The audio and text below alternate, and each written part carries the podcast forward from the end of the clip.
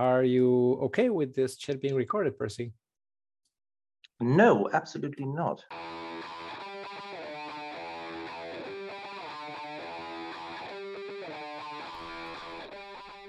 Ciao, this is Lucas. Welcome to the Toast of the Wild East, podcast for ambitious Toastmasters willing to raise their game. In this podcast, I interview guests willing to share their insights about applying what they learn in Toastmasters in their professional career to help you do the same. Our guest today is Percy Rowland, sales executive at Mas Property Marbella, luxury real estate specialist with passion for communication, public speaking, debating, writing, and art, winner of various speech contests, and speaking trainer and coach. Percy was also organizer of Game of Words 2019. I can tell you that Percy indeed is a famous Toastmaster, and the interview with Percy was so interesting that we actually ended up chatting almost one hour and a half. And so that's why this interview is split in two parts. It's time to get started the first one, and you can be looking forward to the next one one week later. Percy, welcome to the show. Thank you, Lucas. Um, Percy, the first thing that comes to my mind is that you are Toastmaster and you work in real estate business, which I think is not a combination that would be quite frequent. How are these two connected? You know, that's funny you say that because I've met quite a few um, people in who in Toastmasters in, in, at conferences who work in real estate. In fact, uh, I remember one. I used to work at a, another company. It's quite a big international uh, company called Engel & Völkers, and um, I was at a conference in Italy, and um, I did some presentation. And afterwards, a woman came up to me and she said, "We work in the same company." So um, yeah, I, I, I know a few, but um, then again, you don't meet that many um, real estate people generally, unless of course you live here, which is uh, basically you walk into a room and you ask who works in real estate and nine out of ten hands go up so uh, really? pretty much yeah. It's like the only industry we have. Mm-hmm. interesting. Do you think that you could you could maybe tell me a little bit more about that? If you can tell me a little bit more about the city you live in and how it's connected to the real estate industry. Why so many people work in real estate there? Okay, um, well, yeah, Marbella is a, for those who don't know it, it's a, it's like a resort city in a way. Um, going back in history, it's like it, it was well, it actually has a, quite a varied history. We had Romans and Phoenicians and all kinds of. Uh, we have a lot of history, but um, then it sort of became a, a sleepy fishing village until mm-hmm. uh, a German Spanish aristocrat called Alfonso Hohenlohe inherited a little farm. This was in the 30s or 40s. It was a, like a farmhouse on the beach. It was very, very basic. The roads were not paved. Uh, there were donkeys on the on the streets, and you know there was no electricity basically. And he inherited this and fell in love with the place. It was absolutely beautiful. And uh, his he, he invite, started inviting his friends over. His friends happened to be people like Grace Kelly, Audrey Hepburn, the Aga Khan, you know, royal, international royalty, and so on. And uh-huh. they, they, you know, invited them into this basically farmhouse, which was very, very, you know, you know, they had the most simple uh, life you could imagine, and everybody loved it. And at some point, they told them, "Why don't you turn this into a hotel?" Or uh-huh. like a little, you know, like a club. So he added some little buildings and he called it the Marbella Club. And that was the beginning of tourism, let's say, in in Marbella, and from the start, it, it, it attracted a like jet set um, of Europe at the time. Of course, over time, it grew a lot and it changed a lot, and it had its ups and downs. And now it's really turning into the like a mini Miami. Basically, it's it's incredible the development we've had here. But it's it's always been an international destination, mm-hmm. and so obviously lacking uh, major industry, lacking higher education, lacking corporate corporates. Uh, all businesses are small businesses. Um, you know, you, you you don't have a lot. You know, when the main uh, source of uh, income is tourism or residential tourism, mm-hmm. then obviously you end up with a, a few uh, sectors, and real estate being the the prime um, mm-hmm. business. Mm-hmm. Okay, so what I'm curious now is have you always lived in Marbella? Like, did you grow up there and that's why you picked uh, work in real estate because basically that was the only thing you could do? besides, besides running a hotel? or what was it sad, different? So yeah. it's very sad. Yes, that's true. Actually, um, I, I, mean, I spent I spent part of my I spent my early childhood in. So my father was German, uh, mm-hmm. and um, I was born in Vienna actually. So I spent part of my childhood between Austria and Germany, and uh, but I mean, he he was one of the early, let's not pioneers, but he he came down in the '60s first and fell in love with it, and you know, moved here part time and then more or less full time. And then at some point, I popped along, and that was not planned. But uh, we, uh-huh. yeah, we we ended up living here again, really by by chance more than it was never planned. Um, but he was much older, so at some point he just didn't have the uh, energy to move anymore. So we stayed here. Mm-hmm. Okay. And yeah, so how did that I'm I'm always wondering because like real real estate or work in real estate, I do not have that I do not know that many people who are doing that. So I'm curious how was the process when you were at some point, I guess, and when you were probably, you know, like finishing school, you had to decide, okay, what is it that I'm going to do? Uh, how did you decide that you're going to work in real estate? How did you begin? I didn't. Um, uh, okay. It, it, happened to me. Well, the, the first, the, the, weird thing about me is I was partly to do with my father's age and health problems and so on. I was homeschooled. Mm-hmm. And, and then sort of his, his, you know, he had multiple strokes and so on that when I was still a teenager. So that kind of took over my life and derailed it a bit, limited uh-huh. my options. And yeah at some point it was just you know you you you really you're in a situation where you also have to start you know supporting a family and everything. And this was the one thing that was really readily available. And at the same time also something that actually did attract me. I mean i spent okay i spent first of all a good part of my childhood in the backseat of estate agents cars because my father was constantly looking for a house. Never uh-huh. bought one. Was like the worst client in history and I sometimes thought, you know, if I ever had my father as a client, uh, uh, you know, how would I deal with him? Could uh-huh. would I be able to make him buy a house? Is quite an interesting challenge.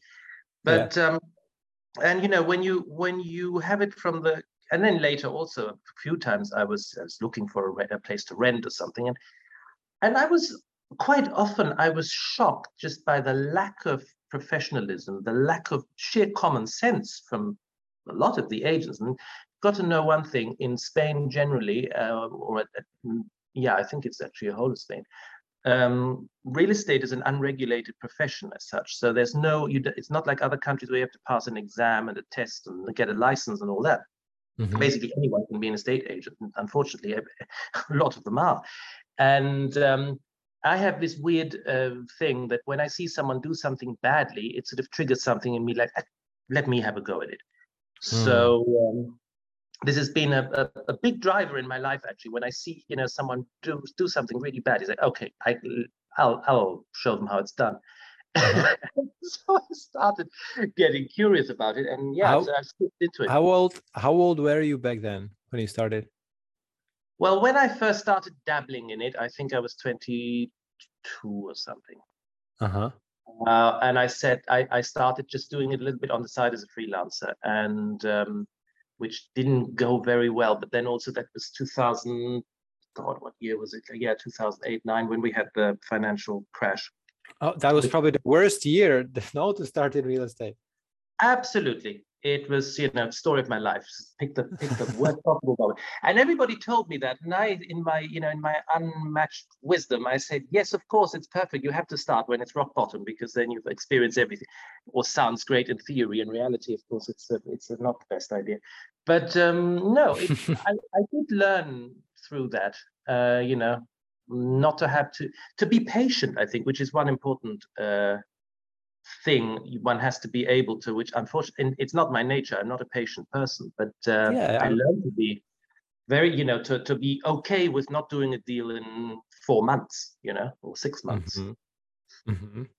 or for a deal to wait six months to go through which also happens yeah okay so you you mentioned a couple of things but what really made me curious was as you you mentioned the as you are watching other real estate agents doing their job poorly what were the things that they were doing wrong Well, I would say starting with um, just communicate how to communicate with your client, uh, how to treat your client. You know, with you know, you you you just have to be professional. Like I remember once I had an appointment, and uh-huh. I was on the way, and we had the appointment, let's say for one o'clock, and it was maybe five minutes to one, and I have a phone call, and I'm driving, so I didn't answer it. I didn't have hands free at the time. Then I had another phone call. Then I had a message saying, I'm here. I was like, it's five minutes before the appointment. Why are you chasing me? You know, this kind of thing. Or yeah. you get there and the agent is 10 minutes late, which also happens. And then, uh, you know, they, they would open, they'd open the apartment and they hadn't been in before. So, oh, wow. show it. Maybe they'd been in at some point that they knew the property, but they certainly did not go there before the appointment. And clearly, yeah. I, I, remember this was one distinct, this was one appointment, it was the same one.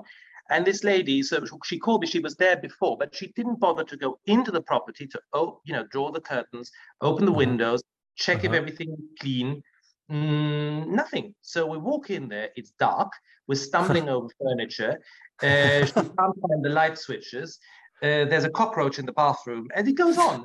Like, no way you've got to be kidding me and uh, you know and i've seen this i've seen this many many times and i've seen this unfortunately at the highest level of some of the biggest names in the business and not we're not talking about showing some smaller part but i've seen this kind of attitude and this way of not showing a property for mm, three four million euro villas so it's now it's changed the last few years especially uh, new companies and new people have come into the, the, the business who've really upped the game and made it more professional. So now it's different. Um, but still, you get the, the cowboys, let's say, um, who, who work like this. Mm-hmm. Interesting. As you as you speak about, you know, how the industry develops, and also you mentioned before we had the chat about how the market in Marbella is different, probably in many other cities mm-hmm. because of the specifics.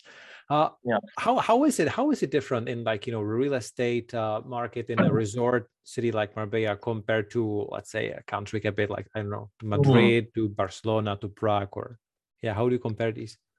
That's very that's a very interesting question. Uh, on multiple levels, it's different.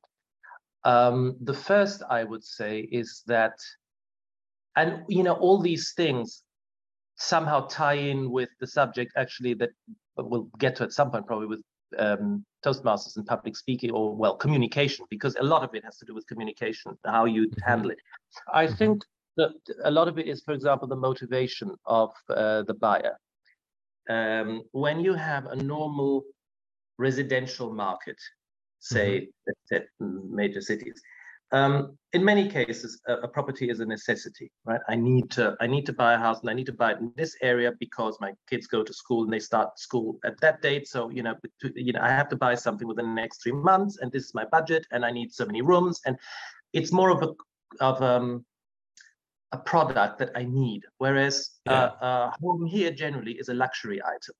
So mm. it's the hmm. same as as comparing, uh, you know, normal retail with um, I don't know high-end jewelry or something like that. It's the yeah. product you're selling is a is not a need, it is a want. Mm-hmm. So the psychology of the how you handle this, how you find what the motivation is, how you find the emotional trigger that will make the, the buyer go for one specific property. What is it they, you know, what is it they're dreaming of, and so on. That that is very different. Mm-hmm. Um, then the process of obviously then it's there's a difference if you're dealing with this kind of market especially here again there are massive differences if you're going into a, the sort of the lower end holiday apartments uh, with a price range of i don't know 200000 or if you're in the high end villa market of 3 4 million upwards and we have properties here of 30 million 40 million. Mm-hmm. Um, again obviously the the whole psychology of a buyer of that range and how you deal with them is different um, yeah, superficial things, how you how you treat them, and, and so on. But the process, this is the interesting thing, the process actually of how you show a property, or how you should show a property, in my opinion, um, how you try and narrow down the client's needs and often the client doesn't even know what they need. This is the interesting part. So you you you do often they have some vague idea but they don't really know what they need. And this is mm-hmm. where how you communicate with them what sort of questions you ask for example is very relevant. And something we all know in sales training in the beginning is you know you have to have to ask a lot of questions but people tend to ask the wrong questions. Um, they ask you how many bedrooms do you need? How many what you you know very specific questions and I learned over time that the, the more open the question is, the better the information. So I now sometimes ask the most cheesy question you can imagine. I say, What's your dream? Mm-hmm. And this is the last thing they expect from a from a like a professional salesperson. What's your dream? Yeah, like what do you mean? Okay, if you let's say you close your eyes, you imagine your perfect, you're waking up in your perfect home. What does it look like? Mm-hmm.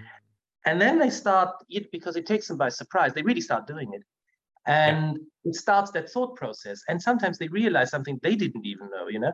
So it's and and that gives me so much information because you have to find especially in this kind of uh, property because it's a ultimately it's not a necessity right? So it's often mm-hmm.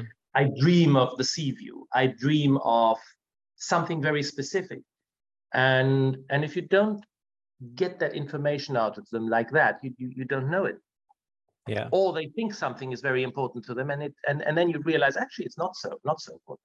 But ultimately the process of it's also a process of elimination. So then you pick you pick like a few favorites and you try not to show too much so that you you get the feedback at the end. Okay what how did you like the first the second and the third property Mm-hmm. and it gives you an idea and you can narrow it down for the next two or three and you try not to show too many and that ultimately is in uh, to me that is the same no matter what the budget no matter where the clients come from no matter what the nationality no matter th- that process for me is pretty much the same throughout and then of course yeah. negotiating the deal yeah understand um okay and you, you already started describing it but do you think you could let's say reiterate or maybe briefly describe the process from the moment that you find out there's a new client interesting interested in what you're offering uh, to closing the deal what would be the steps could you you know could you summarize it mm.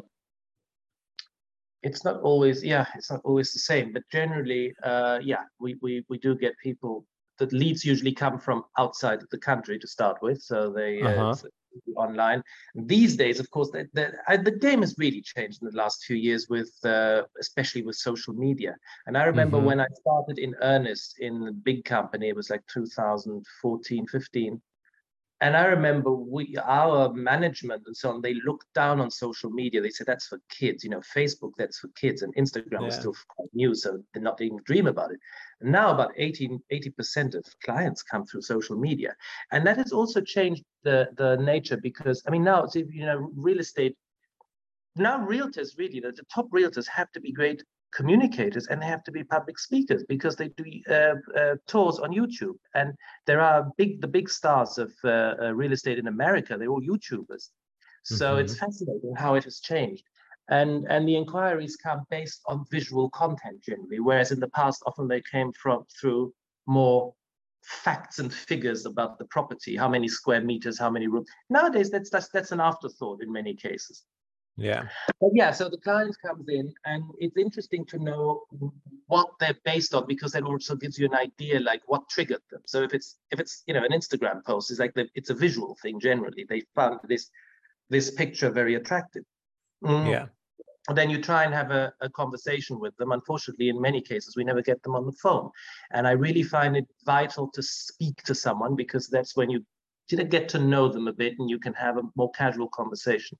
Something mm-hmm. that is very important to me is always to try and establish a relationship with the client that has us on a there's a wonderful expression in German to be auf Augenhöhe, to be on eye level, like to be equal. Mm-hmm. So uh, it's very easy in sales to become um, uh, uh, like a yeah a salesperson, like a servant, you know, especially yeah. if you're dealing with very high end or VIP wealthy clients that can yeah. be intimidating and even more if you're young or inexperienced but the problem mm-hmm. is that if you are in that position you are in no you have no position of power in this in this um, negotiation later and you have to be you have to get to a point where the client trusts you and sees you as a partner not as someone who's trying to sell him something but as Yeah. a partner in a process to the point that ideally you want to get to a situation where the client says, what do you, what should I do? What do you, what do you suggest I do? Mhm. and that is established generally in the first conversation and so it's a it's it's in my view it's keeping it professional but at the same time quite casual and just chatting you know as if as if i was meeting someone at a party and have a conversation Do you have a set of questions that you always ask, or is it always improvised? it's improvised now because I I have it in my head usually, but Uh-huh. I still sometimes it's good to it's good to take notes. Um, generally, yes, there are there are a few, but I try to keep them as open as possible to and to get Mhm. them to tell me what they want. It's it's so much better when you when you get the other person because it starts their thought process. You know, it's not like they're Yeah. rattling off some they're ticking boxes, but they come up with the content. Yeah. Um, but there are specific questions you need to ask. Have you been here before? Like, have you been to Marbella before? Do you know the coast? That's vital Mhm. because if I tell him about Guadalmina and Los Monteros and Elviria and all different areas, and he has no clue where it is, it's no use. Yeah. Um, if they don't know it, I have to describe the area and so on. Then, uh, do you, you know, do you need finance? Um, or are you looking to get finance? Things like that. Uh, what's your time frame? How you know? Are you looking to buy within the next three months, or are you are you looking within the next year or two, which happens a lot? And you Yeah. know, I I need to know this because I'm not going to waste. You know, if you have a lot of clients, you can't spend like 10 or 20 percent of your time on a client who probably is not going to buy this year. You know, and that uh, you need to know pretty much in advance. And people are scared to ask these questions sometimes. People really are scared to ask direct questions. I, I, I will never forget the sales training I had way back, and um, the trainer was brilliant. It was in it was in Germany, and you know, you like the cliche is Germans are dry and don't have a sense of humor. Not true in this case. It was five days of comedy. It was absolutely. He Mhm. was he should be on stage. That man was a genius. Um, and and he at one point he said, you know, the one question you should ask at the end of the, you know, when you how do you how do you ask a client, you know, how, if they want to buy the property or to make an offer? And we were all sitting there coming up with all kinds of clever, you know, like chat up lines. You know, you try to be very clever instead of asking the obvious. And he said, there's a much simpler question you can ask. You look them in the eye, you say, would you like to buy this property? We said, you can't ask that. It's too direct. It's, it's you know, it, we overcomplicate things often. It's it's really it's funny. Uh-huh. Mm, but yeah, you, you there is always like a set of questions you need to ask to just have an idea of, you know, basics. hmm Okay. Yeah. So then, so do you have this initial conversation with the client. Do you find out some some basic information. Mhm. What what what comes next? Well, you send them a selection of properties uh, to look at, and and based on what they told you, what their budget is, and what their sort of main requirements are, you try and keep the. There depends very much on on the situation. There are some clients where you know you have to send them 10, 15 things to look at, otherwise Mhm. they will not be satisfied. Uh, generally, I prefer to send three, and there's a reason why we always go for three, like in Toastmasters, rule of three. Mhm. it's very simple when you when you do the follow-up call you send them three attachments. Instead of asking them reference numbers and simply say which one did you like most the first the the, the top the middle or the bottom one? Uh-huh. um, there's a very but it's also there's the psychology of three always. Um, but that's not a rule it's just sort of it, it tends to work. And you try and identify what their favorites are and then you hope that uh, if they're in the country it's easy you try and arrange a viewing and otherwise you try and get them to to visit Mhm. and then obviously the next next step is to do the um, the showings of the properties Mhm. I understand. And then then comes closing the deal. then comes closing the deal but the thing is people think of closing as something that happens like it's an extra actually closing starts from the moment you first speak to the client Uh-huh. it's a process Clo- the closing the deal is the end result and if you if i think if how you handle the early stages to some extent determines how well you or how, how well positioned you are to close the deal later. Um obviously the, the main part i mean there is a lot of and once you've done it for a long time you, you it, it becomes like a, also a game in a way and you think of all these little psychological tricks and so on. But ultimately, it's very simple. We are selling a product. It's not yeah. about, I cannot make you buy something you don't really want. Yeah. There are some people maybe who can do it. That's first of all, it's not ethical. Secondly, in the long run, it will come back and bite you. Um, yeah. There is one thing you cannot really change, and that is the motivation of the buyer. If you are not ready to buy, chances are you will not buy. And if you mm-hmm. don't like the property or you're not fully convinced, I cannot really make you go for it. So I have to be a matchmaker in a way. I have to try and read you and understand you as a person also and match you with the right property. Mm-hmm. And that is also why I believe in do less is more. I believe in showing two or three. I need the first viewing, sometimes more than first, but the very first one is the one that will tell me a lot about you as a person if you're my client. Mm-hmm. Uh, and one rule that I sort of learned over time, and I like to talk, as most Toastmasters do, but during viewings, I try and talk as little as possible. I basically okay. I just show it or if there's another broker involved, I let the other broker, the other broker knows the house better than me, I let the other broker do it. And I accompany them and I listen and I mm-hmm. watch reactions because that gives me a lot of information. And in most cases, clients come as a couple. So they mm-hmm. talk among themselves. Some are very open. Some are really trying to hide their reactions because they don't trust these salespeople. You know, they're going to immediately, if I show that I like it, they're going to jump on me and want, want me to, to buy it. Of, co- of, of, course. I mean, sales salespeople are uh, horrible. Absolutely. Don't trust them. But um, so you get this, but it's it's really it gives you so many clues. And some people are very open, easygoing, and you can have you can talk and chat and joke during the viewing. Some people it's better to just keep a distance. Yeah. but the one thing that I have learned is try and speak as little as possible during. Never oversell. So let's say you have a you you have some great feature. You come you you come in and let's say the view is the greatest feature. You don't go in and say, "Look at this magnificent view," and so on and so forth. And they say, "Yeah, it's nice." But if you just yeah. walk in and you just draw the curtains and you say nothing, uh-huh. they will go, "Wow!" Right?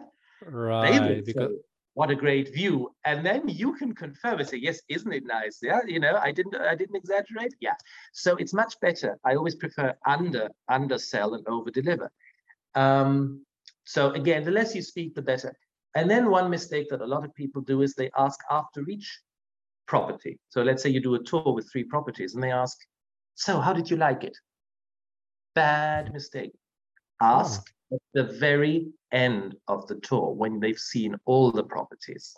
Uh-huh. Because if you get the immediate reaction, first of all, the immediate reaction can give you wrong ideas because they still haven't seen everything, right? Right. Um, there are exceptions. I mean, if something has happened to me, actually, one of the, in fact, the biggest sale I've, I've done so far, the second house we saw, they basically turned around and said, this is it. Like we love this house.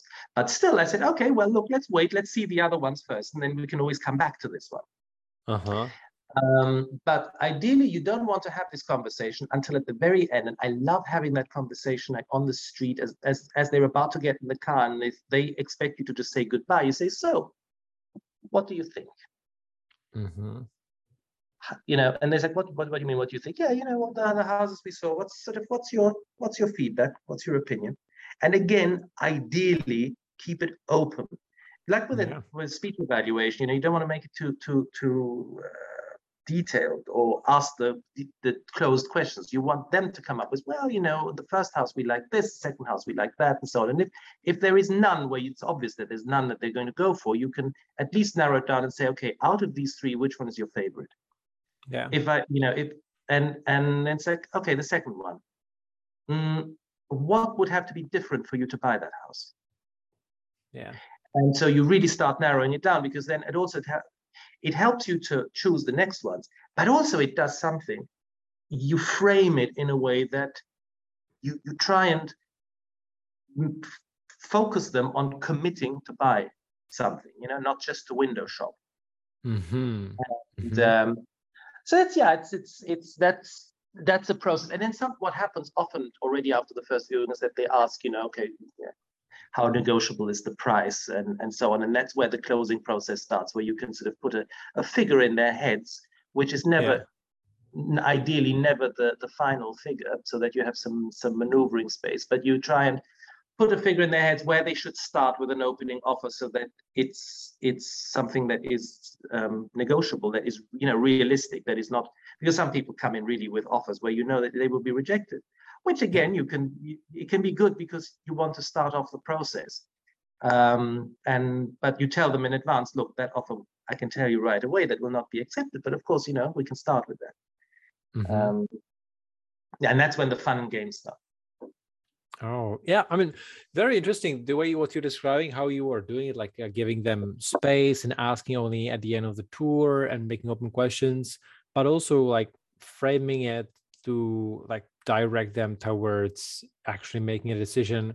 I think uh-huh. I think you're doing two things at the same time because first, I, it leaves them the feeling that they are in control, right? Yeah. You're, you're not putting pressure on them after every bid. It's not like you're that like you're not pushing them to buy anything yeah. And and you let them to come to their own conclusions like for example with the view right you say right? You're not pushing them it's a beautiful view but you just you show you, you mm-hmm. don't tell.